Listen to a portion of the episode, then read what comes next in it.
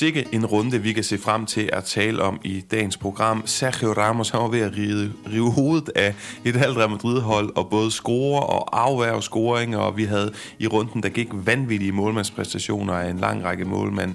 Sergio Herrera, Petrak, øh, hvad hedder han, Rajkovic, Philip Jørgensen, måske også Unai Simon. Der var et uh, amputeret Barcelona-hold uh, mod uh, de der fra Bilbao, et Griezmann hat mod Celta, argentinsk-kroatisk samarbejde i Pamplona og en lang række andre ting.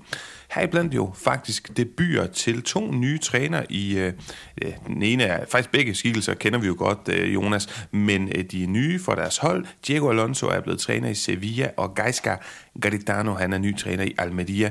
Øh, hvem er de her to, øh, Jonas? Hvor skal vi starte? Jamen altså, de, det er jo to med lidt, øh, som vi kender i lidt varierende grad. Øh, Gaisca Garitano, øh, selvom det er noget tid siden, vi har set ham i La Liga, kender vi jo faktisk udmærket. Øh, den her øh, mirakeltræner, kan man godt kalde ham, øh, han starter sin karriere som mirakeltræner i Eibar, som han øh, rykker op først fra Segunda Division B i øh, 2013, og så vinder han i første hug øh, Segunda Division i 2014. Så det er altså ham, der gør den her lille bitte øh, klub op i Baskerlandet til, øh, til La Liga-klub. Øh, han rykker så ned i sin første sæson med dem, øh, men overlever så, fordi Elche bliver tvangsnedrykket og fyres alligevel øh, i A-bar, fordi at det var blevet til en nedrykningsplads. Og så har han haft lidt mindre succesfulde perioder i Valladolid og Deportivo, hvor han blev fyret. Øh, og så tog han ligesom et skridt ned til Atletics, øh, Atletic Klubs B-hold, hvor han var, var træner, indtil han blev forfremmet for at erstatte Eduardo Berizzo, da han blev fyret i december 2018. Og så havde han to sæsoner udmærket øh, 8. pladser med Atletic Klub, øh, men uden at være prangende.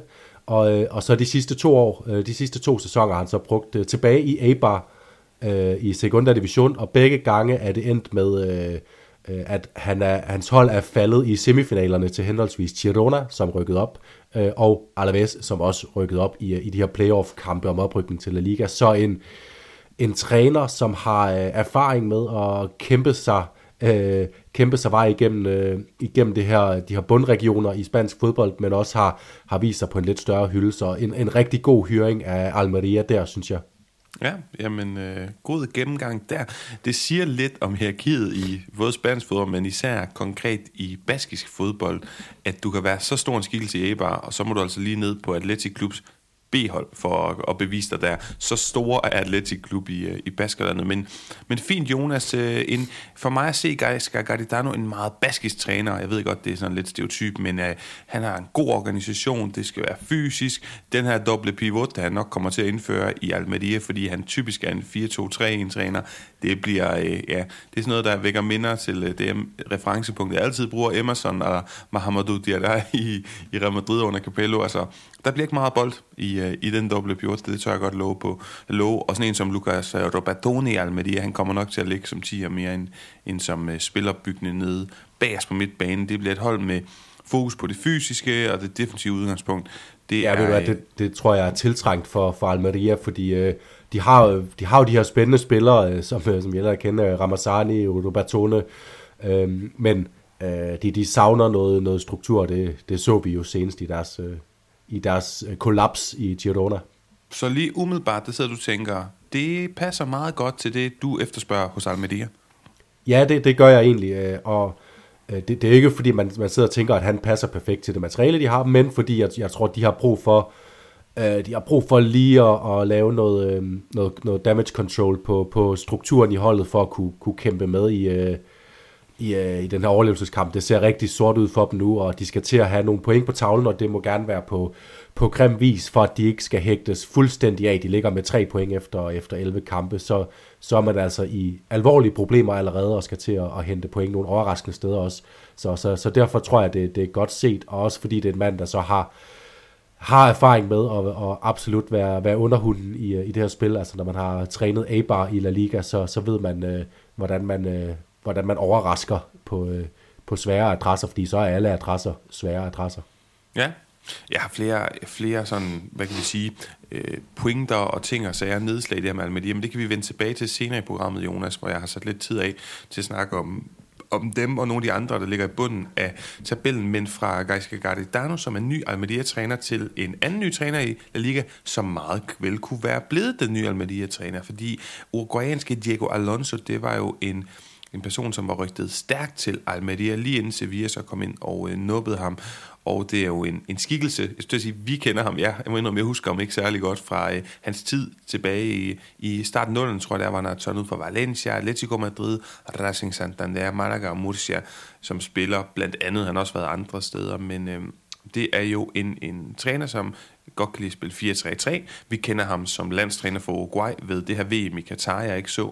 Men uh, Jonas, du så noget Nej, det var han faktisk det, ikke. Så... Han var, han var træner inden, øh, og så blev han fyret i... Nej, det er rigtigt. Han var, han, øh, han var træner der. Ja, jeg skulle mene, han var træner for... Ja. Men igen, jeg, jeg vil ikke uh, have set meget til det, fordi jeg ikke så det VM. Men jeg øh, har spurgt vores gode ven, som er ekspert i mexicansk fodbold, Martin Hollander, som jo er en del af ejerkredsen omkring øh, Sporting Rijon, og dem, der, der hørte det interview, jeg havde med ham tidligere på øh, året, jamen, øh, han ved bare, Martin Hollander, alt om, øh, om noget, der har rørt sig i mexicansk fodbold. Så jeg skrev jo bare til ham med det samme. Ham er Diego Alonso, hvad er det for en skikkelse? Og han skriver til mig, han virker meget kompetent. Han øh, fik nogle rigtig gode resultater med Pachuca øh, som er en, en mexicansk klub, jeg ikke kender meget til. Men derefter så har det været sådan lidt, ah, så som så. Men øh, Jonas, det vi også lige skal nævne med Diego Alonso, det jeg i hvert fald gerne vil nævne, det er jo det her med, at den nye sportsdirektør i Sevilla, Victor Orta, han har snakket meget om, hvor glad han er for, at øh, han har fået den her fyr ind. Vi snakkede om, du og jeg, at det skulle være et statement, Sevilla skulle ind og hente, og det var en, en Victor Orsa-mand, der skal ind og sidde nu, for at Victor Orsa virkelig sådan kan hvad hedder sådan noget, impose sig. Han kan gå ind og sige, prøv at se, her er jeg med mit nye sportslige setup, min træner, og det bliver en succes. Og så fortæller Victor Orta stolt, at han har mødt ham til, jeg tror det var et grillarrangement for mange år tilbage, og allerede dengang blev han meget imponeret, Victor Orta, over at det her det tydeligvis var en kommende træner, som man så har fuldt tiden. De har vedligeholdt kontakten, og nu er han Sevilla-træner. Hvad tænkte du, da du så, at det var Diego Alonso? Jamen, der var jeg noget undervældet, og det er også fordi, jeg kan huske hans tid, øh, meget, meget svagt kan huske ham som et navn i, i spansk fodbold i starten af nullerne, hvor han var, øh, jeg ikke husker ham som en vildt imponerende øh, målscorende angriber, øh, ikke desto mindre på det uruguayanske landshold og spillede Valencia osv., øh, men øh, lidt undervældet, og så er jeg faktisk blevet lidt mere positiv, efter jeg sådan lige har, har spekuleret over det, fordi det er også det her med, vi har set nogle klubber, blandt andet øh, Almeria, Elche, Celta, øh, brænde nallerne på at hente øh, uerfarne øh, øh, i europæisk regi træner ind fra, fra det sydamerikanske kontinent, men Diego Alonso har alligevel haft den her periode for Uruguay. Han har vundet titler i Mexico, og det er jo ikke første gang, at, øh, at netop Sevilla øh, henter træner ind, som ikke har det store kendskab til, til La Liga. Altså de har prøvet det med uh, Sampaoli, som de rev ind fra, fra en landstrænerpost i Chile, hvor han var, havde opbygget et stort trænernavn øh, over på den side af, øh, af Atlanten. De hæver Montella ind fra, fra det italienske, ja, måske ikke med den største succes, men, øh, men Sevilla har trods alt øh, prøvet det her, og, øh, og, øh, og han, har jo, han har jo bevist sig derovre. Øh, så så jeg, jeg er lidt mere positiv og klar til at give ham en chance, end jeg var sådan lige efter, at jeg hørte ham øh, præsenteret, og, øh, og han har også allerede vist i den første kamp mod, mod Real Madrid her, at han, øh, at han ikke er helt ueften, og jeg synes, han tog nogle, nogle gode beslutninger der, og så ser han jo også godt ud ude på, på sidelinjen, helt øh, i, øh, i fysisk god form, og tynd slips øh, Simeone-style, så øh, det, det kan være, at øh, det kan være, der er landet en, øh, en ny darling alligevel i, øh, i Sevilla. jeg skulle til at spørge dig, i hvor høj grad at den her positivitet, den stammer fra det her flotte resultat, men det kan vi jo snakke øh, lidt om senere. Hermed en, en kort introduktion til de to nye trænerskikkelser i La Liga, og vi følger selvfølgelig dem, ligesom alle andre øh, Måske der også øh, snart øh, skal findes nye træner andre steder. Der er i hvert fald nogle øh, klubber i krise, og dem vender vi lidt senere i programmet i dag. Men her kommer dagens første breaker, og på den anden side af den, ja, så kigger vi på runde 10.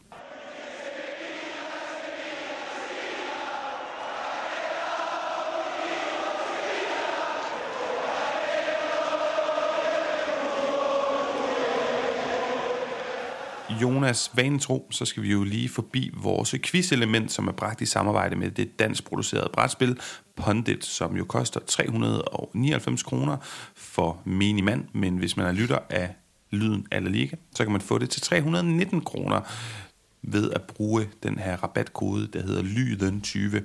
Og øh, jeg tror, det er din tur til at quizze mig. Har du fundet noget frem i gemmerne fra det her øh, fantastiske brætspil? Det kan du tro, og øh, ligesom, øh, ligesom du gjorde sidst ved mig, så bliver det sådan en øh, opstillingsquiz i dag, fordi øh, der er tilhørende til det spørgsmål, jeg har fundet frem, øh, som handler om en øh, Atletico Madrid midtbanespiller. Øh, der er der en opstilling fra en kamp tilbage i 2014, og det er en La Liga-kamp fra den 2. marts 2014 mellem Atletico Madrid og Real Madrid. Kampen ender 2-2. Det er den sæson, hvor, øh, hvor Atletico Madrid de hijacker øh, La Liga, som, øh, som der er en, øh, en bog om det mesterskab, der hedder. Øhm, og der kunne jeg godt tænke mig, at du øh, ser, hvor langt du kan komme med at gætte øh, Atletico Madrids startopstilling. Åh, oh, ja. Dejligt sjovt. Det er ikke sikkert, det bliver en sjov oplevelse, men som udgangspunkt. Vi starter med Diego Costa. Yes, han ligger op på toppen. Mm. Og så er det jo et spørgsmål, man allerede skal fyre. Altså, stopper det lige så snart, jeg har gættet forkert? Ja, det gør det. øh, så går jeg med Koke. Yes, og det var ham, man skulle gætte på kortet også. Så Jeg kan går godt sige, jeg... at han ligger ude til højre den her, den, den gang. Øh, det var, det var der, der, han lidt startede på sin karriere, på den her højre side af den her kompakte firemands midtbane. Der går jeg med Felipe Luis Det er rigtigt. Venstre bakken fra Brasilien. og Juan Fran, Juan Fran på den anden bak. Jeg tror, de missede ikke mange kampe den sæson, de to. Godin, ind i midten selvfølgelig. Courtois, Courtois på kassen. Ja. Miranda, Miranda inde ved siden af Diego Godin. og jeg har, altså jeg har jo meget lyst til at gå, nu, nu jeg, jeg skyder ikke nu, men i min overvejelse lige nu er David Villa, og så er Gabi, og så er, åh, hvem er det, man er mest sikre? Hvem mangler jeg sådan lige på, på, kan du sige, hvilke positioner jeg mangler? Ja, du mangler to centrale midtbanespillere, en venstre kant og så en, øh, jeg give dig et lille hint og sige en hængende angriber. Ja, men øh, og der er også en som Arda Turan, og øj, den, den er altså sjov, den her, men den er også svær. Jeg går med Gabi. Gabi spiller selvfølgelig anføren i, øh, i mesterskabssæsonen. Og så siger du en mere central midtbanespiller, ja. Ja. øh, en venstre, oh, det kunne jo også, hvad hedder han, Thiago, bo, bo, bo, venstre, ej, jeg siger David Villa. Han var desværre ikke med. Nej. Men øh, Paolo, du gætter altså 1, 2, 3, 4, 5, 6, 7 spillere. Det synes jeg er mere end bestået. Jeg synes faktisk, det er et, øh, det er et lille, lille 12-tal. Øhm, og de spillere, du mangler, det er Raul Garcia. Det var ham, jeg ja, prøvede at hente til med hængende angriber, mere en reel angriber. Og så var det Arda Turan, du skulle have gået med på, på venstre kanten. Og øhm, inde i øh, midtbane, øh, den, øh, den tredje midtbanespiller, vi manglede, Mario Suarez, Ja. som var, var med dengang. Selvfølgelig. Nå, fornemt. Ej, den var sjov. Den vil, øh, ja, genialt. Nå, men Jonas, lad os hoppe videre til, øh, lad os hoppe videre til runde 10. Som jo 8 starter- gættede du, skal jeg lige have med. Det, det er et rent 12-tal, så jeg har glemt Diego Costa. Du gættede 8 ud af 11, det er stort. Nå, det synes jeg, jeg synes, det er gavmildt af dig. Det er godt flere sensorer som dig. Heller ikke seminator. Men øh, lad os gå til runde 10, hvor vi jo fredag aften fik Osasuna mod Granada, og Osasuna vandt 2-0. Overraskende nok var det Osasunas første sejr på El Sadar i, øh, i den her sæson. Lørdag, der fik vi La Real mod Mallorca. Den blev 1-0, og det var noget med Kubo, der var involveret i det mål mod sin gamle klub. Vi fik Retafe Betis 1-1, og den her skildpadde Mark Rocker, han løber igennem alt og alle, og han er også blevet øh, centerback den her sæson, men det kunne man altså ikke se, fordi han laver sådan et klasse angriberløb og scorer øh, Betis' mål. Det synes jeg var sjovt at fremhæve. Borja Mayoral, der har været godt i gang i den her sæson, der scorer for Getafe. Sevilla Real Madrid 1-1 snakker vi meget mere om øh, lige om lidt, og Celta mod Atletico Madrid 3-0 til Atletico Madrid. Griezmann har træk. Øh, endnu ingen sejr på Balaidos for, øh, hvad hedder de, øh, for Celta Vigo under Benitez dårligste sæsonstart i deres klubhistorie. Det kan vi også snakke mere om lidt senere. Øh, søndag der fik vi Las Palmas mod Rayo 1-0 på en sen straffesparkscoring af BB efter at Las Palmas faktisk brændte et straffespark i den her kamp, og havde de scoret der, så kunne man spekulere på, at de kunne have vundet den her kamp, og så havde der været fire sejre i løbet af de sidste fem kampe, så altså lidt afgørende og tæt på, at de fortsatte den her stige, men det gjorde de jo så ikke alligevel. Girona vandt 5-2 over Almeria, efter at komme bagud 2-0. De er så vilde. Villarreal Alaves 1-1. Pacheta, der ikke rigtig har fået den gode start i Villarreal, og han måske allerede, øh, ja, i hvert fald lidt udfordret i det sæde her. Barcelona Atletic Klub 1-0 på en sen scoring, vi skal snakke noget mere om, om mandag, som vi optager Valencia mod Cardis, vi ikke har med. Men Jonas, jeg har mange ting på programmet i dag, så øh, uden det skal blive overfladet, så vil jeg faktisk godt starte med Rayo, fordi jeg har spurgt den gode Jan Jensen, som er Rayo-fan, hvad han egentlig synes, fordi vi sidder og kigger på tabellen og kan sige, at Rayo gør det godt, de er sjove at se på, måske ikke lige den her kamp mod Las Palmas, men de får vundet nogle kampe, og det lyder jo meget som det Rayo, vi har lært at kende de senere år under Andoni Iraola, men det er jo ikke ham, skal vi bare huske, der er træner længere. Det er jo Francisco, og jeg tror mange, inklusive os selv, var pessimistiske i forhold til udsigterne for dem. Men jeg har spurgt Jan Jensen, hvad han siger. Han siger, omkring den her sæson, at som Rayo-fans, så var det nemlig også en del skepsis, man havde hen over sommeren. Først så man et Aola forlade Vallecas til fordel for Premier League-millionerne. Derefter så man, at afløseren var Francisco, som mest var kendt for sine nedrykninger med Almeria, Murcia og Huesca, og så de her syv kampe i spidsen for Galehuset i Elche sidste sæson. Men skepsisen, den er vendt til optimisme. Francisco har gjort et flot stykke trænerarbejde, en hel del nye spillere i truppen, og en placering som nummer syv er over, hvad man kunne forvente. På personalsiden har det sportslige ledelse været dygtig til at erstatte de 12 spillere, som forlod Vallecas over sommeren. Det må vi altså ikke glemme. 12 spillere. Og øh, Jan Jensen skriver, at to erfarne forsvarer i Espino og Aridane har været med til at afløse Frank Garcia og Cardena. Den spændende Jorge de Frutos til midtbanen virker som en vigtig tilføjelse.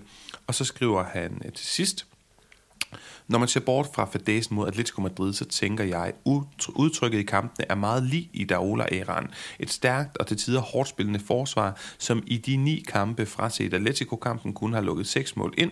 En meget arbejdsom midtbane styret af Iraola-spilleren Unai Lopez og klubikonet Oscar Trejo, og helt fremme de to hurtige fløje, Alvaro Garcia og tilskuerfavoritten Isi Balazon, suppleret med spillere som Valentina, De Tomas og Papesis og BB og Falcao, der ser han som Rayo-fan en stor optimisme frem mod resten af sæsonen, og en placering mellem nummer 7 og 10 ser han som en klar mulighed for holdet. Og så er det mit spørgsmål til dig, Jonas, er, er vi blevet forvante med, at Rayo de er så gode? For vi skal bare huske, at vi begge to meldte dem som klokkeklar nedrykker på en 20. plads, da de kom op første gang under et Aula. Ja, og det var blandt andet, fordi vi ikke øh, kendte så meget til Isi Palazon og Alvaro Garcia, som har vist sig at være fuldstændig øh, øh fremragende La Liga-spillere, og, øh, og det er også bare det, som Rayo på et eller andet måde viser igen, altså øh, så mister de Santi Comesania, som øh, løber rundt og ligner en grå skygge på Estadio La Ceramica ude på, på østkysten, øh, og så spiller så Partizis, som jeg egentlig altid har haft et godt øje til, også under Iraola, når han er kommet ind, så begynder han at spille, øh, spille rigtig godt, øh, og sådan lidt mere... Øh, øh, lidt mere øh, dynamisk i virkeligheden midtbanespiller. Øh, der, der sker bare mange gode ting omkring det her Rayo. Jeg var også skeptisk omkring Francisco på, på grund af hans øh, tidligere meritter i, som øh, La Liga-træner, og jeg, jeg kunne godt frygte, at det ville blive lidt sådan en kaos-sæson for Rayo, men øh, han har bare gjort øh, al skepsis til skamme, og, og jeg er også meget enig i det her med Rodrigo de Frutos, der er kommet ind. De har jo en, øh, en udsøgt bredde i, i angrebet, hvor de både har Raul de Tomas og Sergio Camello og øh, og den gode gamle Radamel øh, Fal, Falcao.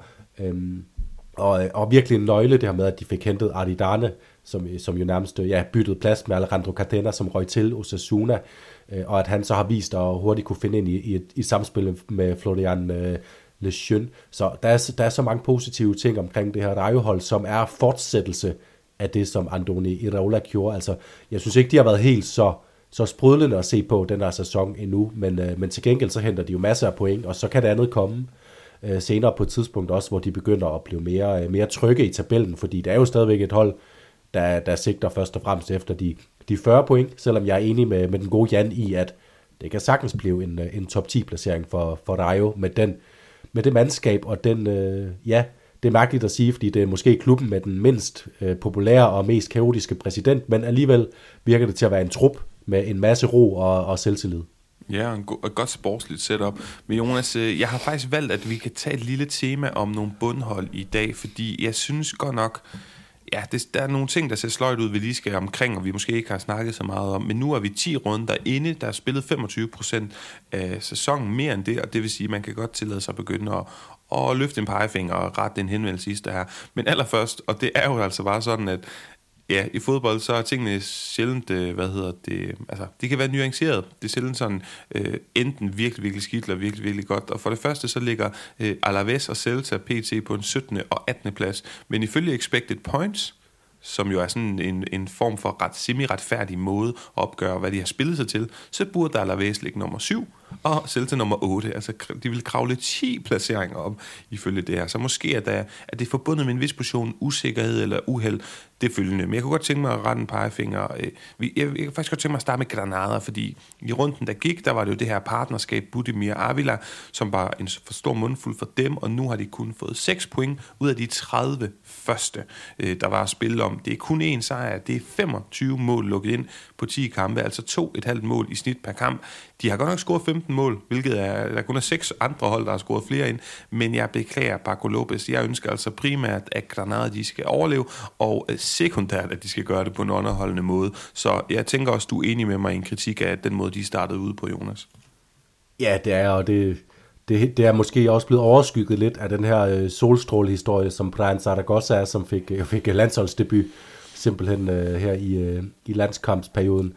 Øhm, så ja, der, der er masser af grund til bekymring for Granada, men jeg synes alligevel, øh, der har også været nok positive kampe, man kan sige, de har, inden, inden de taber den her kamp mod Sasuna, har de de her tre uafgjorte kampe mod, øh, mod Betis, øh, og så Almeria på udebane 3-3 kamp. Det kan man sige, det er en af de kampe, hvor man godt kunne have sat en, en prop i og, og fået tre point.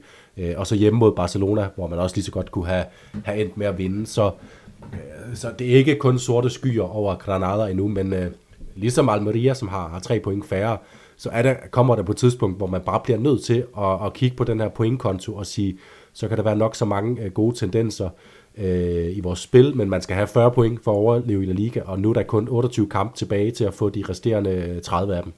Ja, så videre til en, en løftet pegefinger over mod Celta også, fordi helt ærligt Celta, man har et lønbudget til at ligge midt i tabellen, bedre spillere end de dårligste seks hold, uden tvivl, hvis du spørger mig. Det er en fantastisk klub med traditioner og historie, og nu har man forbedret Balaidos, tilskuerne de kommer tættere på, kulissen skal være mere intens. Den her fornemmelse, der er for virkelig stor opbakning den her sæson til Celta, de har 100 års jubilæum, Tangana har lavet sådan en ikonisk ny hymne, man henter en galionsfigur ind i Rafa Benitez, og så står vi bare efter 10 kampe og kigger på en sejr, dårligste start, som jeg sagde i toppen af udsendelsen, i klubbens historie. Hvor, hvor meget tålmodighed har, har du mere til det her projekt, Jonas? Ja, jeg har noget mere, og det farlige ved det for Celta, det er, at det skyldes måske egentlig primært netop galionsfiguren øh, Rafa Benitez, at jeg synes, det vil være voldsomt for Celta og øh, i første omgang formå at hente sådan en kapacitet til deres 100, øh, 100 øh, års jubilæumssæson, og så fyre ham efter, efter 10 kampe. Øh, og øh, nu bliver det måske sådan lidt en gentagelse af, af det, jeg sagde om Granada, men, men Celta har vidderlig også, nu sagde du også det her med expected points, de har vidderlig også haft noget utur i rigtig mange kampe, og man kan jo bare tage den, den seneste kamp mod Atletico Madrid, som vi også kommer forbi, hvor de starter godt, og så kommer der bare et fuldstændig fatalt øh, målmandsdrop, som koster hele kampen, uden nogen som helst forbehold. Det er det, som, øh, som koster den kamp for, for Celta, fordi måske kunne de have i virkeligheden have gjort noget ved det her velsmurte Atletico Madrid-hold. Øhm, og øh, så er der de her 10 minutter på øh, Montjuic, hvor alt gik galt for dem. Altså øh, øh, kampe, hvor de spiller mod de bedste hold i Spanien, og faktisk øh, er med, øh, så længe kampen er, er i gang. Øh, så øh, jeg, jeg, jeg har mere tålmodighed, øh, men som jeg også, nu gentager jeg mig selv, altså nu er der gået 10 kampe, så der skal til og nogle resultater på tavlen, ellers så kommer man bare, så kommer man bare i fare, uanset om man hedder Rafa Benitez eller øh, Carl Carvalhal. Ja, ja, og Almeria har vi været lidt omkring. Altså, de har også det her store budget til at hente transfer på, øh, jamen, nærmest som øh, om de var en top 3-4 klub i, i rækken, og jeg synes bare, det er så kritisabelt, at de fyrer Rubi efter den her sæson. Det var ham, der fik dem til at overleve. Først vi sendte Moreno dårligt, øh, og har fyret ham allerede 10 kampe ind i sæsonen, og så Geise Garitano, men, men det er selvfølgelig for, ti, for, for tidligt. Det giver ikke nogen mening at, at drage nogle konklusioner med dem i forhold til, at de netop lige har taget valget og skiftet træner. Men jeg kunne faktisk godt tænke mig at kigge på en sidste bundklub, Jonas. Mallorca de var fremragende under Javier Aguirre sidste sæson. Jeg har snakket med freelance journalisten øh, Alex Fitzpatrick, som dækker Mallorca og øh, spansk fodbold, som netop freelance journalist, og jeg har spurgt ham, hvad der foregår? Hvorfor, hvorfor er de så dårlige i den her sæson? Han siger, jamen, øh, helt essentielt er det jo, at de simpelthen præsteret over evne sidste sæson. Og så har de solgt deres allerbedste spiller, Karin Lee, til PSG, som også betyder noget. Og øh, de øh, spillere, der har skulle ind og erstatte ham, altså Sajid der i det opbyggende, og Kyle Larin i det afsluttende spil, de har simpelthen ikke øh, leveret. Og så har der været en fuldstændig afgørende skade til Antonio Rayo, den her forsvarsstyrmand i, i forsvaret. Så siger han, når man sætter de ting sammen, jamen så ser det bare meget dårligere ud end sidste år, hvor man overpræsterede ved at vinde en masse hjemmekampe 1-0. Men man skal også huske på, at sidste sæson var en overpræstation. Altså der fik man måske lige 8 point mere, end man, øh, end man i virkeligheden havde fortjent. Men jeg sidder altså også bare og, og begynder så småt at tænke, er det også et sted, hvor at Javier Gitte så småt kunne blive øh, fyringstruet? Eller tror du mere, Jonas, på, at man tænker, jamen, jamen, så længe vi bare kan overleve under ham, og det gjorde vi første sæson, og næste sæson, jamen så spillede vi fremragende og, og var ret langt, og var en outsider til den her Conference League-plads, så selvfølgelig skal han have en masse tillid. Ja, han, han får mere snor, det er, det er jeg fuldstændig sikker på, og øh, jeg synes også, Mallorca-holdet har stadigvæk sin, sin grundessens i den her soliditet. Øh, jeg er så meget, meget enig i, at øh, Sergi Dader er dels har han ikke rigtig fået nok chancer, synes jeg, Javier Aguirre, som måske tøver lidt med at have så øh, Øh, kreativ spiller inde på sin midtbane, hvor han jo øh, hvor de virkelig skal erstatte en Galareta, som nu er i Atletic Klub, som er en mere øh, øh løbestærk, duelstærk spiller end Sati Dardera. Øhm, og, øh, og, øh, og, og det, og, ja, og så er Rayus skade betyder, betyder endnu mere for mig at se i, i det her spil. Øhm, og øh, Kang Lee kan ikke blive erstattet af nogle af dem, de har i, i truppen lige nu. Jeg så, jeg så faktisk en øh, uh, Amat komme ind i kamp mod Real Sociedad og komme med noget gennembrudsstyrke og noget, noget, nogle idéer i spillet, øh, og som vi også har set fra ham tidligere, men det er som om Javier Aguirre har ikke rigtig tillid til ham fra start. Det kunne være, at han skulle prøve at, og, at han skal komme lidt ud af sin, øh, sin låste tankegang, Aguirre med det her, hvor soliditet altid kommer i, i første række, fordi den er i, i Mallorca-holdet. Han kan godt øh, putte lidt, øh, lidt flødeskum på lavkagen i form af, ja, der er der Amat og give dem lidt mere råderum til at, til at spille. Men, men selv mod Real Sociedad i den kamp, øh, runde, der lige er gået, så er de bare solide. De var svære at bryde ned. Det var først, da Take Kubo kom ind, at Real Sociedad for alvor blev farlige på hjemmebane mod Mallorca. De var også lige ved at udligne til sidst Mallorca. Så Javier Gitte, han har fortjent øh, langt mere øh, snor end, øh, end øh, også bare de kommende fem kampe. Selvfølgelig med mindre de taber alle fem, så kan det godt være, at der begynder at ske noget, men det, det tvivler jeg også på. Okay, modtaget. Men det var et par løftede pegefingre, og så lad os komme videre til øh, ja, nogle af de store hold, som vi altid snakker om. Real Madrid, de var på besøg på Sanchez Pizjuan mod Sevilla. Jeg føler egentlig, at de starter kampen fint, Jonas. De er i kontrol, de får scoret to mål, som så bliver underkendt. Og så er det som om Sevilla, de faktisk tager over. og De bliver vel, hvis ikke dominerende, det er måske lidt for voldsomt, men de bliver vel lige med Real Madrid i stort set resten af kampen, og du snakker lidt om nogle beslutninger, som du ser Diego Alonso at træffe. Hvad er det for nogle beslutninger? Er det, er det hans fortjeneste, eller er det det her mentale slag, at Real Madrid ser to øh, bolde gå i nettet, som så ikke øh, ja, øh, super al marcador? Jamen, det betyder selvfølgelig noget for et hold at, at score to mål, der ikke, øh, der ikke kommer til at tælle i sidste ende. Det, det er jo et slag for, for et hvert hold, og Real Madrid starter kampen godt, men jeg synes, øh, det her med den midtbane, Diego Alonso stiller op med øh, Dibril Sow, Sumaré og Rakitic, det er øh, en, en meget mere dynamisk midtbane, og på den måde så forsøger han faktisk at matche Real Madrid, i stedet for at forpuppe sig mod Real Madrid. Så får han også hurtigt skiftet om på øh, en, en dårlig spillende Luke Bacchio og Ocampos, så Ocampos kommer til at, øh, og kunne angribe øh, over den her venstre side med sit øh, højre ben indad, og det er faktisk der kampen vender på et tidspunkt, hvor Ocampos han vinder en bold fra Cavaral, og, øh, og driver den op igennem det hele, skaber en stor chance til, jeg mener, det er Rakitic, og så får han også selv en fin afslutning bagefter. Der vender kampen ligesom. Øh, så det er primært den her midtbanekonstellation, hvor jeg synes, at han, øh, han lige bragte lidt nyt ind i forhold til, til Mendilibar. Og endnu vigtigere, det her med, at øh, Sevilla begyndte at spille øh, Øh, op ned bagfra og ind på en sekser med øh, mod, og det lykkedes rigtig tit. Øh, både de og Sumaré var rigtig gode til at modtage bolden og få, øh, og få dirigeret den væk fra sekserområdet igen, og så ud til, til deres bakker og kanter, som så kunne angribe derfra. Øh, så jeg synes allerede faktisk, der var nogle positive tendenser i, i Sevillas spillet, og det gjorde, at de kunne bringe sig tilbage i kampen og spille, ja, det er vel fra minut 26 eller sådan noget derfra, og så resten af kampen, der er det en fuldstændig ligeværdig kamp, som Sevilla sagtens kunne have, kunne have vundet. Har du lyst til at bruge din taletid på dommerpræstationen, eller skal vi snakke om noget andet? Nej, det synes jeg, Real Madrid har gjort fint for os. Vi kom, jeg, kommer til at, jeg kommer til at nævne det i en kåring senere også, så lad os hoppe lidt og elegant over det. Meget modsat, hvad Carlo Ancelotti gjorde. Det er i hvert fald ikke elegant.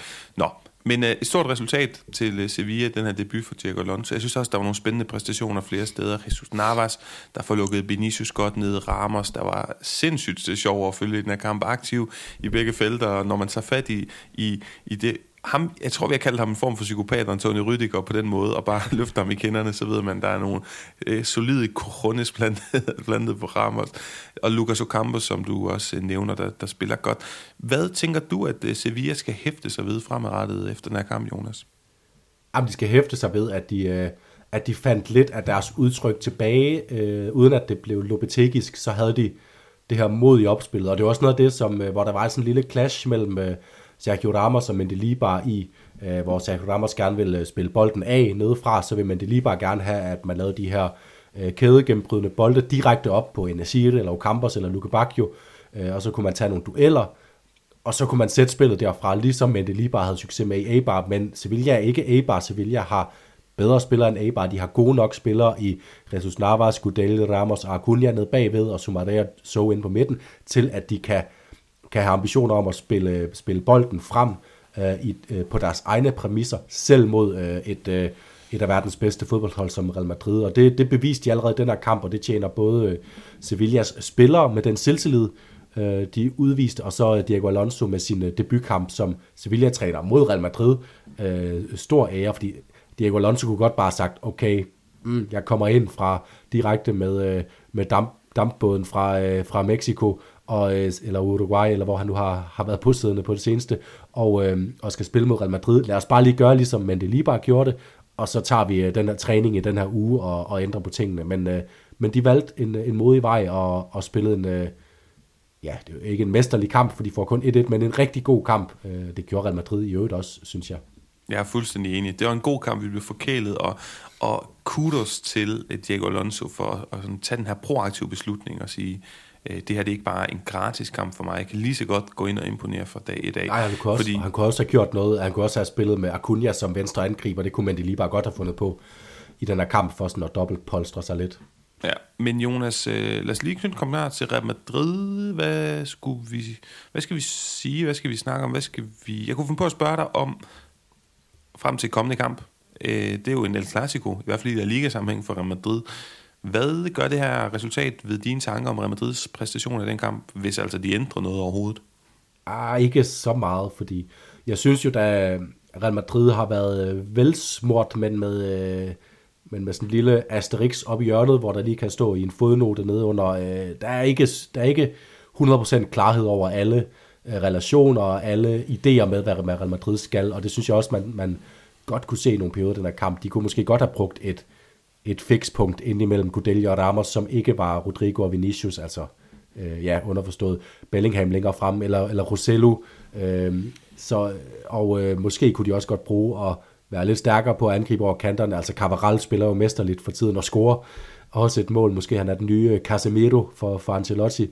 Øh, Mandi bidrager med ingenting øh, fra den her, den her venstre bak frem af banen, øh, og det er altså et problem, når man, øh, når man så spiller med fire centrale midtbanespillere. Jeg synes så i den anden side er Frederik Valverde faktisk udmærket til at, at søge det her rum til højre, vi, vi har set ham gøre. Øh, men der er mange spørgsmålstegn. Jeg var sådan, øh, lidt i tvivl om, det var rigtigt at spille med Chormini i den her kamp, i stedet for Kammervingar, som kunne have bidraget med noget mere kædegennembrydende øh, spil for at blive i det, og understøttet Bellingham, Rodrigo Vinicius bedre, og så La oftere falde, falde ind og, og dække af, øh, fordi Chouameni blev sådan lidt, øh, lidt en skyggespiller, og lidt for meget en skyggespiller øh, i den her kamp. Så der er nogle spørgsmålstegn ved Real Madrid, men de har 25 point efter 10 kampe, så, så der er jo overhovedet ikke nogen, øh, nogen problemer som sådan, og jeg har faktisk også, øh, det, det kommer vi også ind på i vores forudsigelse, tænker jeg, jeg har, jeg har Real Madrid til at stå godt forud for den her øh, El Clasico stadigvæk, selvom de mister point. Øh, og det er også, de har mistet point i to kampe. Det er mod Atletico Madrid på udebane, og det er mod Sevilla på udebane. det kan man godt tillade sig, selvom man har ambitioner om øh, mesterskab. Ja, jeg synes, det er nogle virkelig gode pointer, du fremfører her. Jeg sad sådan og tænker, jeg, jeg er sgu enig, men de han leverer ikke så godt, og det kunne have været interessant at se den her Karma Vinga i stedet for Chomini. Og så skulle jeg til også at sige, ja, de har have brugt noget tilstedeværelse i feltet. Kunne der have været José Lu i stedet for... Øh, i stedet for øh, Rodrigo. Men når jeg så sådan kigger tilbage op i mit hoved på den her kamp, der ser jeg Rodrigo komme frem til i hvert fald to rigtig store chancer. Vinicius har den der lange bold direkte op på ham, hvor han afslutter. Og jeg husker også at have set et sted noget expected goals, at Real Madrid er lige under 3 i expected goals, hvilket jo typisk betyder, at man scorer tre, hvis ikke fire mål i sådan en kamp. Og det samme med, at, at de var også et, jeg tror den hed lidt over halvandet til Sevilla, lidt over 2,5 til Real Madrid, noget den dur. Så en kamp, der kunne vendt 3-1, 3-2, 2-2, noget af den dur. Så en god kamp, Jonas. En sidste, en sidste bemærkning på den, hvis du har noget, ellers hopper vi videre.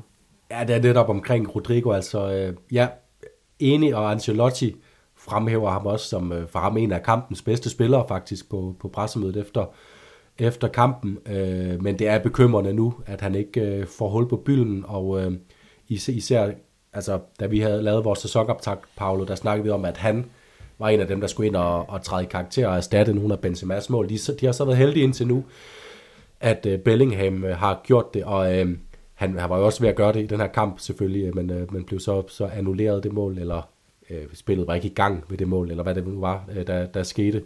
Øh, men det er bekymrende, og i en El Clasico, så brænder Rodrigo heller ikke de her øh, chancer, og, og, slipper, og, og at Real Madrid slipper godt med det, fordi så mange chancer får man ikke, så det skal være nu, for Rodrigo, at han skal bruge øh, Champions League-kampen i midtugen til at, at få sat nogle mål ind, så han kommer med lidt mere selvtillid. Og så skal jeg lige hæfte mig ved, det morsomme i, at Sergio Ramos, da han spiller øh, for Sevilla mod Barcelona på Montjuic, så øh, ophæver han en offside og scorer et selvmål i den efterfølgende øh, sekvens. Det er millimeter fra, at han gør det samme. Det er hans fod, der er ved at, øh, at ophæve Bellinghams offside, og det der øh, mål, det havde været et selvmål af, af, af Sergio Ramos, fordi Fede Valverdes øh, øh, afslutning, eller hvad det var, den er på vej på tværs af målet, og så dirigerer Ramos den ind mellem stolperne. Så heldigt for Ramos, at der, var, at der lige var offside, ellers havde han blevet lidt en, øh, en komisk figur, i stedet for lige nu fremstår han lidt som en, øh, en held i, i Sevilla, især efter de her konfrontationer med Rüdiger. Ja, enig, men jeg synes også, han spiller en, en god kamp, og det gør han. Øh, sjov, sjov scener, han kommer ud af Real Madrids omklædningsrum 45 minutter efter, han uh, går derind efter kampen og har sniksnakket, og jeg gad da godt se, at man har stået og, og kindkysset med Antonio Rüdiger, men jeg tænker, at der har været totalt god stemning derinde. Ja, jeg lader også mærke til hans, hans andre konfrontationer, det var med Bellingham, så han udså sig ligesom, uh, ligesom de folk, han ikke kendte uh, til ja. at, at, at lave sine bisestreger. Præcis, også lidt med Alaba og sådan noget. Nå, Jonas, lad os hoppe videre til øh, Celta Vigo mod Atletico Madrid og den kamp og de øh, samtaleemner, som den ligesom affødte. Lad mig lige, lad mig lige være lidt øh, spansk, lidt opportunistisk, Jonas. Griezmann, han er tydeligvis La Ligas bedste spiller i 2023. Måske er han blandt verdens, hvad, tre bedste, fem bedste. Officielt set, på papiret, så skifter han jo faktisk først den her sommer. Det var der, at, at skiftet blev formaliseret fra FC Barcelona til Atletico Madrid for de her sølle 20 millioner euro. Hvorfor ender det her med at blive så dårlig en business case for FC Barcelona? Jamen det gør det, Paolo, fordi at Barcelona hentede ham på det forkerte tidspunkt. Det er jo lidt sjovt med Antoine, Antoine Griezmanns karriere. Han startede jo som kantspiller i Real Sociedad, så fandt man ud af, at han var så målfarlig, at man gerne ville gøre ham til lidt mere sådan en central angriber, og det var også lidt det, som Atletico Madrid købte ham til, dengang de stadig spillede 4-4-2, som, øh, som den øh, mest hængende af de to angrebsspillere. Øhm, Barcelona køber ham så med det formål at gøre ham til kantspiller igen. Øh, og, og i virkeligheden så har Antoine Griezmann i mellemtiden udviklet sig til en spiller, der opererer i de rum, som Lionel Messi også var begyndt at gøre i øh, i den periode. Så Antoine Griezmann kom ind og skulle konkurrere med ikke øh, en venstre kantspiller i Barcelona om, om øh, jo om pladsen i startopstillingen, men inde i selve spillet, så var det Lionel Messi, at han i godsøjne konkurrerede med om, øh, om at, øh, at være den dominerende spiller for FC Barcelona. Og det er der jo ikke nogen, der kan. Så derfor var det et dårligt tidspunkt, at Barcelona hentede Griezmann. Det var dårligt scoutet, utroligt, at man kan scoute en så velkendt spiller så dårligt, som FC Barcelona gjorde. Så øh, Griezmann var selv lidt mere uforskyldt i det, synes jeg, og det var endnu en case af, af dårligt dårligt arbejde i både den økonomiske og sportslige sektor i FC Barcelona i, i de her år, i de sidste år af Lionel Messis øh, tilstedeværelse i den klub. Øh, og synd for Chris Mann, at han skulle ja, nærmest spille de år, kan man godt sige, fordi øh, han fik jo vidderligt ikke meget ud af det i FC Barcelona. Nej, men øh, ja, jeg synes bare, det er vildt.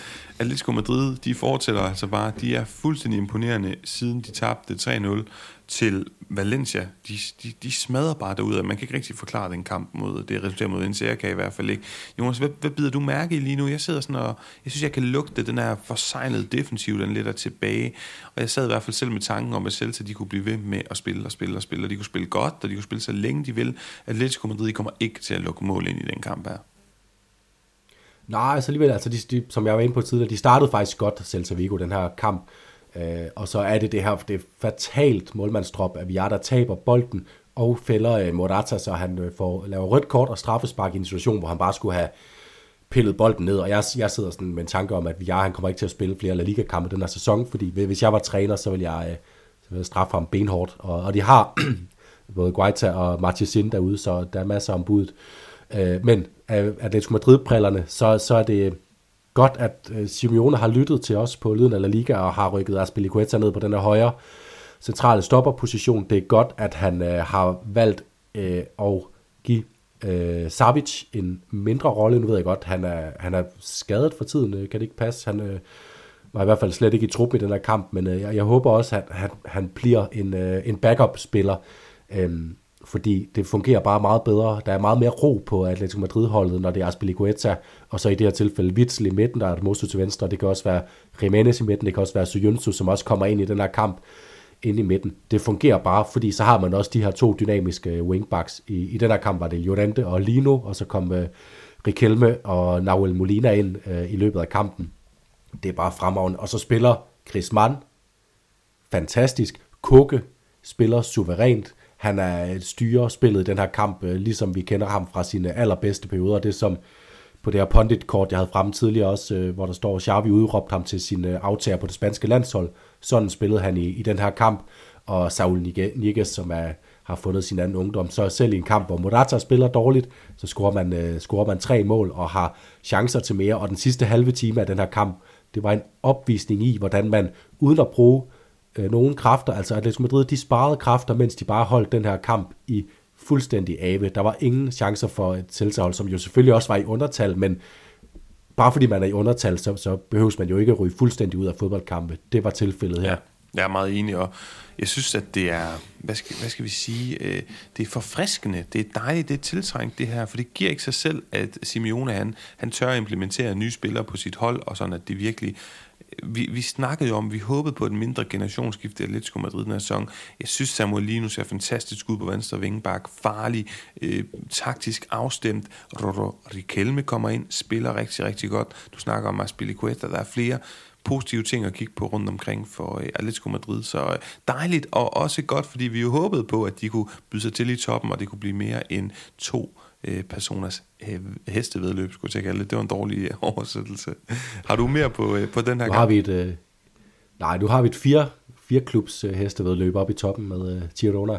Nej, ikke andet. Atletico Madrid, de, øh, de får en gylden mulighed for at spille sig på førstepladsen i, i næste uge. Øh, I hvert fald i mit hoved, fordi som jeg ser det, så har vi tre hold, der ligger på 25 point. Atletico Madrid er et af dem, fordi jeg bliver, jeg bliver nødt til for min... Øh, oh, for min øh, sådan Excel-arks, øh, lille bitte Excel-arks del af min hjerne, og, øh, og, og betragte det der hjemmekamp, der, der er et hængeparti mod Sevilla som en sejr, og dermed så er, har vi tre, point på, øh, tre hold af point på førstepladsen i La Liga lige nu modtaget dem, Jonas, så lad os øh, flyve til Montjuic og det her bjerg, alle snakker om. Jeg er så lidt træt af det. Det er ved at være nogle, jeg tror, jeg sidst jeg var i Barcelona, var i 18, men jeg husker det altså ikke som et bjerg. Altså rolig nu. Det er en bakke. Altså det er en stor bakke, men det, det, det kommer bare til at lyde som om, at man skal langt ud og bestige et bjerg for at komme op og se, der er rulletrapper og rolig nu. Altså det ligger... Så vil, vil du ikke sige, at det her Montjuic Stadion og den olympiske by ligger sådan i forlængelse af bycentrum? Det er jo ikke... Synes du ikke også, at det lyder lidt overdrevet, når diverse folk de nævner det her bjerg? Jo, altså jeg har haft nogle af de skønneste dage i, øh, i Barcelona med at, at gå tur på Montjuic og netop øh, tage hen til Plaza de España, som ligger nede for foden, og så går man op ad de her rulletrapper op mod majestætiske museumsbygning, og så fortsætter det op af forskellige små stier ind i skovene. Man kan gå hen til, til El Castel, øh, øh borgen øh, på den anden side af bjerget, og øh, øh, det, er, det er et idyllisk område. Jeg kan godt, måske godt forstå, hvis man skal derop øh, en gang om ugen for at se en fodboldkamp, og der er en hel masse andre, der er på vej derop på samme tid, at så kan det blive lidt træls i længden. Men hvis man er turist og øh, gerne vil se FC Barcelona spille fodbold, så er det et godt tidspunkt at tage derned, fordi skøn vandretur op på toppen af, af det her ja, bjerg, øh, hvor jeg har kaldt det så, selvom du er uenig. øhm, og så kan man vade direkte ind jo, fordi at der er jo øh, der er ledige pladser på stadion. Ja, og øh, dem, der alligevel havde, havde valgt at købe billet til den her kamp, men de kunne få lov at se bevidne øh, noget så godt som en Made in La Masia 1-0 sejr. Og så er spørgsmålet, om det er Unai Simons fortjeneste, Jonas, at det ikke blev til mere end 1-0. Jeg har i hvert fald et, øh, en bekendt familiemedlem, som sagde, det her, det var, øh, det var en kæmpe præstation af Unai Simon. Er du enig? Øh, jo, og så alligevel så har han været ude og piske sig selv over, at han øh, lukkede det her mål ind. Øh, fordi som man siger, at det blev, øh, afslutningen falder tæt på ham, øh, og derfor så havde han mulighed for at gøre noget ved den. Jeg vil dog sige, at han også hård ved sig selv, fordi vi, vi ser tit det her med, øh, at øh, angriber de afslutter tæt omkring øh, kroppen på målmanden, og også kalkulerer lidt med, at den kan, den kan ramme ham, og så snige sig ind alligevel. Øh, så altså, jeg synes ikke, det er usædvanligt dårligt målmandsspil ved, ved scoringen. Øh, jeg synes både ham og Tastikken er afgørende i, at der står 0-0 så langt i kampen, lad mig sige det sådan. Modtaget. Og så er det jo et, et narrativ, mange sådan bygger op i den her kamp, og den her periode for FC Barcelona, at de jo mangler Pedri, og de mangler Frenkie de Jong, de mangler Rafinha, de mangler Lewandowski, de mangler Jules Koundé, og så mangler de jo også Sergi Roberto. Jeg sidder og synes, at deres spil er en lille smule kedeligt for krampet, Jonas. Hvilken en af de her spillere savner Barcelona mest, hvis de skal spille lidt mere fortryllende fodbold? Ja, men som at gå med Pedri de Jong. Øh, nej, Frankie de Jong. Nej, Pedri. Øh, Pedri er det nok trods alt. Øh, ja, det, det er svært at vælge mellem lige præcis de to, synes jeg. Men, men Pedri har jo det her øh, magiske touch med at kunne vende og dreje sig og øh, finde linjer øh, ind imellem modstanderholdet, som, øh, som få andre i verden kan se. Øh, så jeg tror, jeg må gå med, med Pedri i det spørgsmål, også fordi øh, Gavi synes jeg har løftet sig i Petris fravær, øh, men har, han har bare ikke det samme høje niveau i, i det her øh, gennembrudsafleveringsspil, som Petri har, og Gündogan synes jeg stadigvæk, han er en ren processpiller for mig. Han er slet ikke trådt ud af skyggen øh, i, i FC Barcelona. Han, øh, han har ikke særlig meget vision i sit spil. Øh, så, så Petri savner de rigtig meget i, i den her kamp, og kommer også til det i øh, El Clasico. Ja, men det er selvfølgelig afgørende for FC Barcelona, de forventninger, vi sætter til dem, stiller til dem som hold, hvilke spillere de får klar, og især omkring El Clasico. Jeg kan snart ikke vente, Jonas, hverken med at se kampen eller snakke om den, så øh, det går, at vi snart skal hoppe videre til nogle koringer, og jeg fornemmer, at, øh, at vi i hvert fald skal snakke lidt om øh, kommende runde og den El Clasico, som, som vi skal se der. Har du mere på FC Barcelona, eller mere på, på runden, der er gået, Atletic Klub, et eller andet, du, du sådan vil, vil knytte en kommentar til, inden, inden vi kommer så langt? Ja, det kommer an på, om du hopper over øh, det store emne i den her Barcelona Athletic Club kamp, øh, fordi vi kommer til det i koringerne. Mm, det kommer an på, hvad du mener, der er det store emne. Ja, med Mark Gio, der laver, øh, kommer ind og scorer efter 33 sekunder øh, i sin Barcelona-debut, efter kun at have spillet... Øh, ja, han har, ikke engang, han har kun spillet 8 minutter for Barcelonas andet hold, og så kommer han ind og afgør kampen med sin øh, anden berøring som Barcelona spiller efter 33 sekunder med forældrene i tårer på tribunen og øh, skadeslasserettet med øh, De Jong og Pedri og Lewandowski, der står næsten ikke kan, kan være i sig selv over, øh, hvad der sker for den her unge, unge dreng, der, der går i knæ. Nå, bare det? Jamen det Bare det. det, har jeg, det, det har jeg egentlig som en koring, men jeg synes det dig selv, du, du har nævnt det godt her, Jonas. Jeg tænker bare, at vi skal hoppe videre, og så kan det være, at jeg kan supplere lidt noget af det, du siger.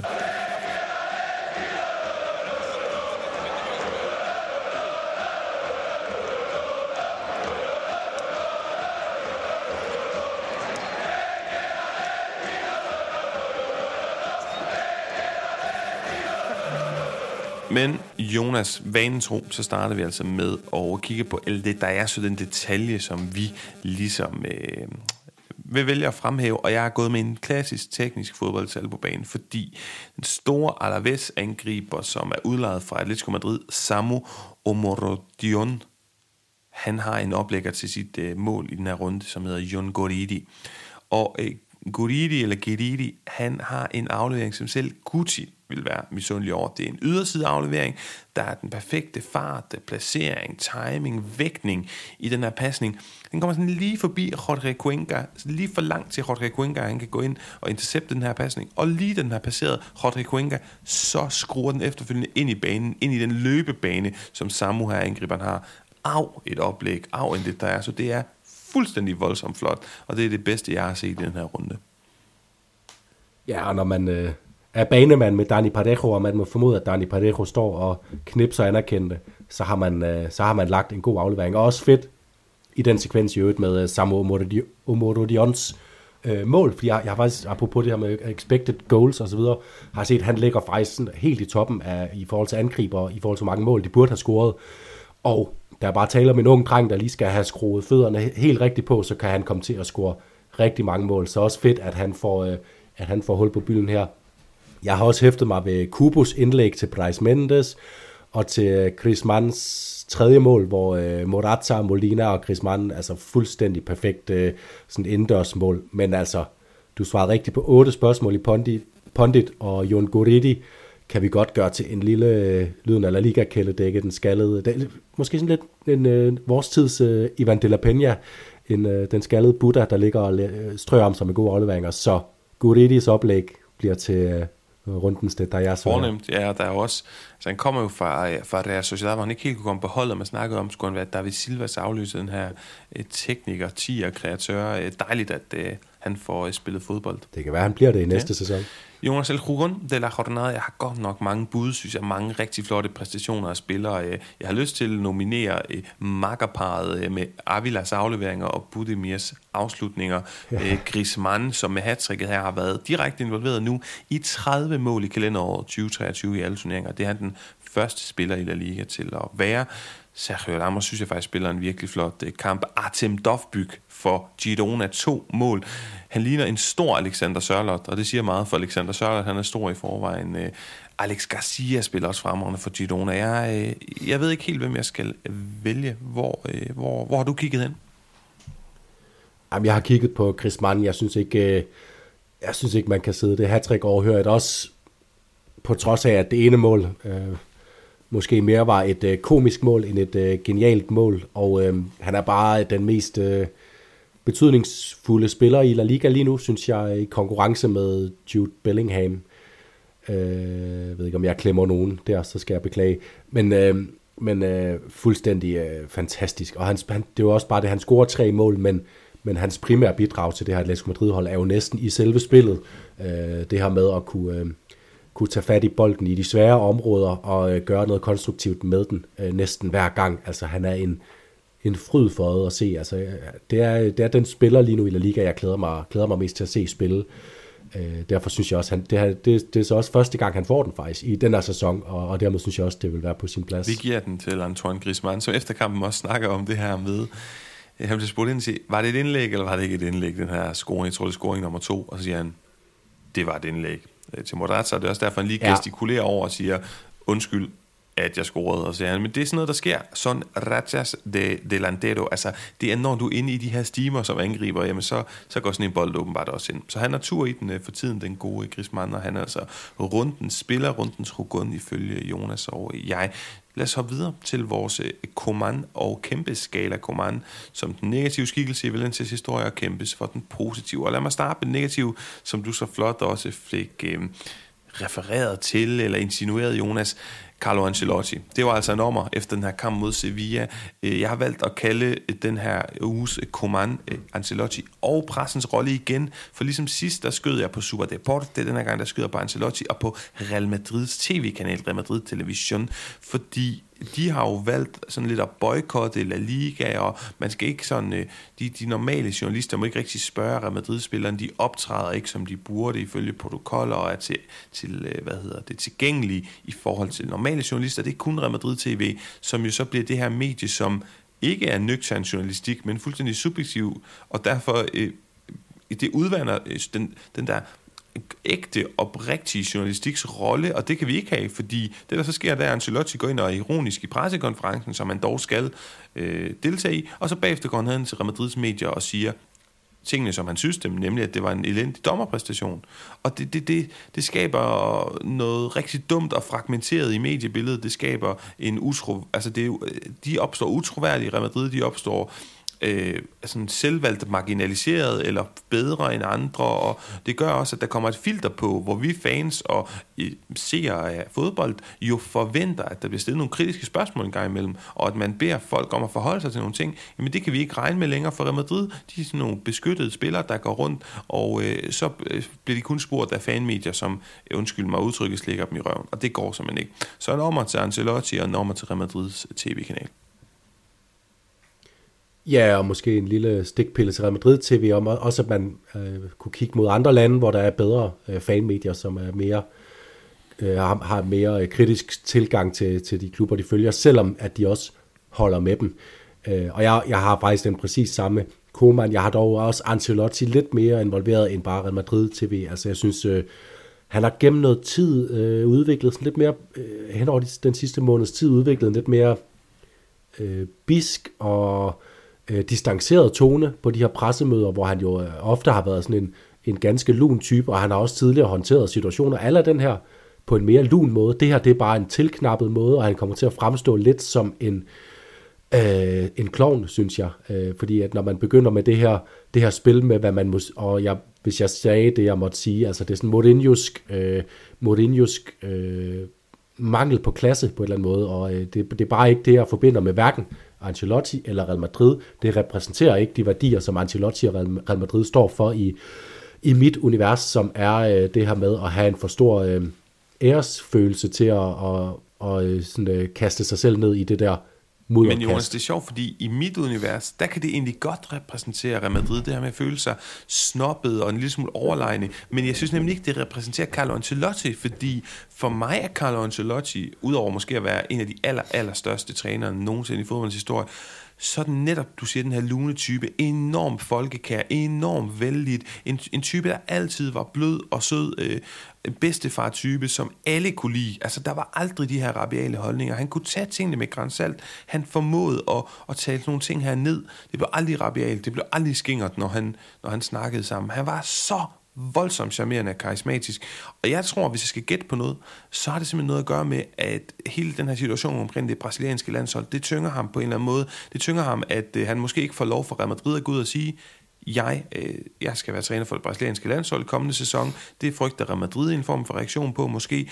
Eller også er det det her med, at der var sådan et form for kyllinge, hvad hedder sådan et chicken game over sommerferien, med, med, melder mange troværdige Real Madrid-kælder om det her med, at Ancelotti han sagde, jamen jeg vil egentlig gerne fyres, så får jeg nogle penge, og så kan jeg starte i Brasilien allerede nu. Og Real Madrid tænkte, jamen det gør ikke noget, hvis Ancelotti siger op, fordi så kan vi begynde allerede vores generationsskifte nu, men ingen af dem turde tage det sidste skridt, og det betyder blandt andet lige nu, helt konkret, at vi får en, en, en lidt mukken Ancelotti på pressemøderne, og det synes jeg er totalt ærgerligt. Men jeg er enig med dig i, at det skal ikke bortforklares. Han er bare en uh, tåbe i, i forbindelse med den her kamp. Uh, for øvrigt, Real Madrid tv-kanal, de siger, i pausestudiet, de har til den her kamp, at hvis de var Real Madrid, siger de folk, der sidder og, og skal formidle den her kamp, så vil de gå af banen og ikke gå ud til anden halvleg på Santos Pizjuan. Så barnligt er det, og det er der mange tusindvis af spanier, der skal sidde og høre på. For Real Madrids tv-kanal, den er offentligt tilgængelig på alle fjernsyn i Spanien. Det er virkelig skidt.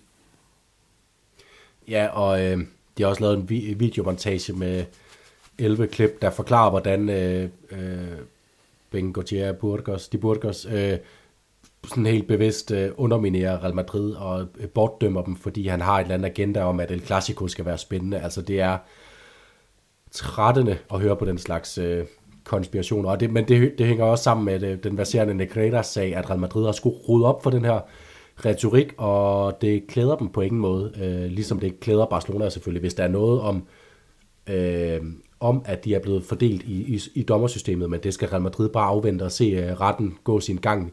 Uh, det klæder dem overhovedet ikke at, uh, at have den her uh, mentalitet kørende. Præcis. Og så vil jeg sige, uanset hvad man kan mene om den her dommerpræstation, så skal Real Madrid holde sig for fin til at reagere på den måde, som de, uh, som de gør. Jonas, uh, en positiv historie. Jeg havde egentlig noteret mig, at Sevilla i den her kamp, de får smidt en fan, der er racistisk. Uh, de får smidt ham... Uh, de får smidt ham ud af, af stadion, racistisk over for Vinicius Junior, og det er effektivt, det fungerer, det er sådan, som det er. Men så fortæller du, eller så sker der jo så det søndag aften, at den her unge katalanske angriber, han går ind og afgør den her fodboldkamp, som jeg synes, du rigtig flot fortalte om lige kort før, og det er for mig den positive historie. Hvis man sådan skal supplere det en lille smule, så er det også bare, at i de her år, hvor øh, Barcelona rent økonomisk er meget udsultet og magre, så er det fantastisk, at de har La Masia. Og det er en fortjeneste, for de har altid, de har altid fodret den her tanke og fodret rent med ressourcer, økonomi, opmærksomhed som narrativ, tanken om, at, øh, ja, at, øh, at, at La Masia er en grundsten i FC Barcelonas måde at drive en fodboldklub på. Og det kommer til udtryk i de her år. De øh, høster frugterne fra alt det forarbejde i de her år, og det er fantastisk. Ja, det er fuldstændig fænomenalt, og en, en genial historie for både Joan Laporta og, og Xavi, og for FC Barcelona som sådan en institution, som jo har det her med, at når, når krisen krasser, så øh, kigger vi på øh, La Masia og ser, hvad der, hvad der kan komme frem, og så kommer der sådan noget her, ligesom, øh, ligesom der også er, er kommet andre op her øh, de sidste par år. Øh, min kæmpe, den går så til øh, det øh, et minut stillhed, der var i hvert fald på Montjuic før kampen for øh, Sir Bobby Charlton, som afgik ved døden 86 år gammel. Jeg, øh, jeg, jeg har ikke lige set nok af de øh, tidlige faser af transmissioner til at se, om det også er sket andre steder i, i, øh, i Spanien. Men jeg elsker den, øh, den her respekt fra en stor fodboldklub til en anden stor fodboldklub, og for lige at sætte i, det sådan i relief for dem, der mest følger med i spansk fodbold, ligesom, ligesom mig, så svarer det vel til, øh, Bobby Charlton er for Manchester United, hvad Alfredo Di Stefano er for Real Madrid, hvad Johan Cruyff er for Barcelona, hvad Luis Aragonés er for, for Atletico Madrid, så det er en af de store skikkelser i, øh, i øh, engelsk international fodbold, og i en klub som Barcelona har haft mange store møder med gennem tiden. Jeg elsker den her, øh, øh når den, fod, den fodboldverdenen øh, krydser grænser på den her måde, og, og respekten for de, de store viser sig her. Så det blev min øh, lille kæmpes, og så også lige hurtig indskyld til Koman, altså det her med, at vi igen skal snakke om racisme og Vinicius overhovedet. Lad det øh, snart blive sidste gang. Enig, men over på, over på kæmpe siden af skalaen igen, synes jeg bare, det er fedt, at uh, Sevilla melder ud. Der er ikke nogen spekulationer medier, inden det overhovedet uh, er noget at blive en ting. Jamen, uh, vi, har, ja. vi har identificeret den person, smidt ham ud. Fedt, at, uh, at man i det mindste som uh, udgangspunkt reagerer. Men uh, fedt med Bobby Charlton. Jeg er ret sikker på, at, men det, jeg har sgu ikke lige registreret det og lagt mærke til det, men de kampe, jeg så over weekenden, at, øh, at han også blev hyldet, Jonas. Kom en runde. Der, øh, jeg ved ikke, hvad du har tænkt i dit system. Kan, kan vi lige starte med at få justeret øh, pointkontorerne? pointkontorene? Ja, lad os gøre det, og øh, vi kan jo starte med, at øh, jeg får 0 point, for jeg havde gættet øh, på, at Getafe skulle vinde hjemme over Betis. Det var egentlig tæt nok på en, øh, en god ligeværdig kamp mellem de to hold, men øh, det blev det altså ikke til. Og så havde jeg, at øh, Athletic Atletic Klub ville score mindst to gange på Montjuic. De scorede 0 gange, så elendig forudsigelse der. Øh, du var øh, endnu tættere på med din første, nemlig Las Palmas og Rayo skulle dele i porten. Der skulle straffespark til i overtiden, før Rayo tog de tre point. Og så havde du forudsagt, at Kubo skulle være involveret i mål mod sin øh, gamle klub Mallorca. Det må man i den grad sige, han var et fuldstændig perfekt indlæg ind til Brais Mendes, der bare nærmest skulle stå og lade den ramme ham i hovedet, for at den kunne, uh, kunne passere ind bag Rajkovic i målet. Så uh, et point til dig, og det udligner pointscoren, inden vi skal ind i uh, El Clasico-runden. Ja, men uh, modtaget. Det er jeg glad for. Jeg, jeg kan ikke huske, om jeg får sagt det i sidste afsnit, eller om det var bare noget at tænke, men jeg havde jo tænkt, at Kubo skulle være involveret i et mål, men at de ikke ville vinde. Så det er heldigt, at, øh, at du ikke har registreret det på, øh, på den måde i hvert fald, Jonas. Okay. Men jeg tager et point med. Ja, du får den. Og så kunne jeg tænke mig at høre, om du har gjort dig nogle tanker. Må vi kun byde på El Clasico i kommende runde, eller hvad tænker du? Øh, nej, vi, man må godt gå ud over El Clasico. Jeg har, jeg har gået med nogle El Clasico-ting. Må vi høre dig så først? Ja, jeg, jeg synes, det er svært, fordi øh, Real Madrid står et eller andet sted bedst. Barcelona har måske haft det højeste peak rent spillemæssigt, så jeg synes, det er en meget, meget åben El Clasico, vi går ind på. Derfor så tror jeg, at det ender øh, ikke nødvendigvis uforløst, men uden sejrs her. Jeg tror, det bliver uafgjort. Og så tror jeg, at vi kommer til at se øh, Ferran Torres have en finger med i et øh, mål. Jeg synes, han så, øh, så skarp ud mod Atletic Klub, uden at han lige fik det sidste ud af det, så jeg tror, øh, jeg, jeg tror han øh, kommer til at, at spille en rolle. Nej, det er interessant. Jeg har nemlig også skrevet Real Madrid, Barcelona, kampen ender med et kryds.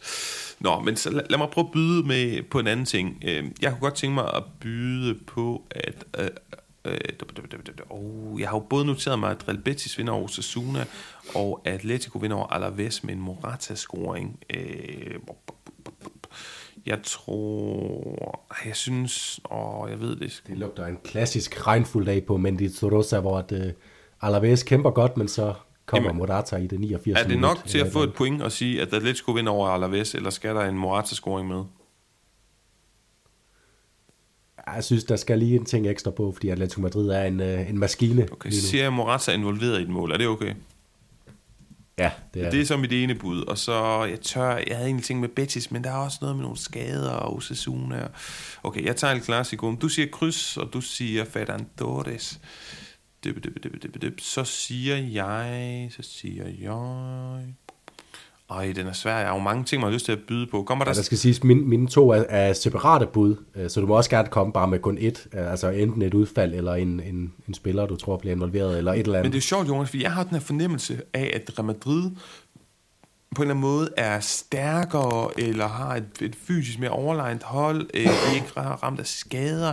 Men jeg synes bare, der er en tendens de senere år, at når Real Madrid har set stærkest ud før en Clasico, og på papiret, eller i kampen også burde have sat Real Madrid, eller Barcelona til vækst, så formår de det ikke rigtigt. Hvor omvendt, så kan Barcelona virkelig udnytte og smadre igennem øh, Real Madrid der er også, jeg, jeg har lyst til at byde på er, alt fra... Det er, også lige præcis, øh, det er også lige præcis det, der gør, at jeg ender med uafgjort, for jeg, jeg har også jeg har også en idé om, at altså, jeg hælder mere til Real Madrid end FC Barcelona lige nu, og, og det er netop fordi, det kan sagtens ende med lige pludselig, at Real Madrids tempo er alt for højt. Og især med Rodrigo og Vinicius, der stikker afsted i alle retninger. Hvis Ancelotti går med Camavinga, har Valverde, måske endda bruger Frank Garcia på venstre bak, hvem ved, øh, Cavaral i sit, øh, i sit nærmest livsform. Altså, der kan lige pludselig komme så meget tempo i det her Real Madrid-hold, at FC Barcelona bliver øh, overvældet af det. Altså, det kan jeg godt se som et scenarie i den her El Clasico, men, men du har ret i, at, at, at øh, øh det, er, det er lidt øh, nat og dag, hvordan Real Madrid kommer ind i de her El Clásicos i øh, Los Clásicos i de her år, så, øh, så derfor går jeg med, med det uafgjort. Ved du hvad, jeg går med det, det er på mange måder oplagt. Jeg siger, at altså det store narrativ, ikke bare i i Real Madrid og Barcelona, i spansk fodbold, men i verdens fodbold den her sæson, det har jo været Jude Bellingham start i Real Madrid. Så vil der være noget mere mm, symbolsk for hele efteråret, og det vi har oplevet i La Liga som overskrift, end at Jude Bellingham afgør El Clasico, det vil der ikke være, men det tør jeg ikke øh, byde på. Jeg siger, fordi jeg også tror, den er gjort, at Jude Bellingham er direkte involveret i et mål for Real Madrid. Det er noteret sammen med Atletico sejr og Morata involvering på Mendy Rosa. Modtaget, jamen så er der vel ikke så meget tilbage, Jonas? Ej, jeg vil lige hurtigt knytte en kommentar. Det er ikke så lang tid siden, jeg sagde i den her podcast, meget hurtigt efter, at øh, Pacheta var blevet Villarreal-træner, at det kunne altså godt være, at han var en af de næste, der ryger. Nu er der så røget to i mellemtiden, men det her uafgjorte resultat hjemme mod Deportivo Alaves, hvor Alaves mest havde fortjent at vinde, det peger altså på, at Pacheta allerede er en, øh, en presset mand, der skal til at ske noget. De to sejre, han har fået i sine otte forsøg, som Villarreal-træner, det har været hjemme mod Rennes i Europa League, hjemme mod Almeria, med mindste margin i, øh, i La Liga. Det er ikke fedt at se Villarreal lige for tiden. Det er et, øh, en, en, en synkende ubåd, og Pacheta, han skal kigge sig over skulderen, medmindre han meget snart begynder at, at få Villarreal til at spille godt og vinde. Begge ting, vil jeg sige. Modtaget. Jamen, øh med, øh, med den lille notit, som øh, vi er alle, som vi selvfølgelig også nok skal holde øje med i den kommende tid, så øh, runder vi dagens program af, hvor vi jo altså både har haft tid til at snakke om de store hold, som sædvanligt lidt om El Clasico, lige en lille status på det nye rejehold under Francisco, og så altså nogle af de her bundhold, der fik en løftet pegefinger med på vejen. Det gælder Mallorca, det er egentlig også Almeria, men jo altså også Alaves Celta Vigo. Bud på øh, fyringstruede træner er der jo også at gemme sig i nogle af de klubber.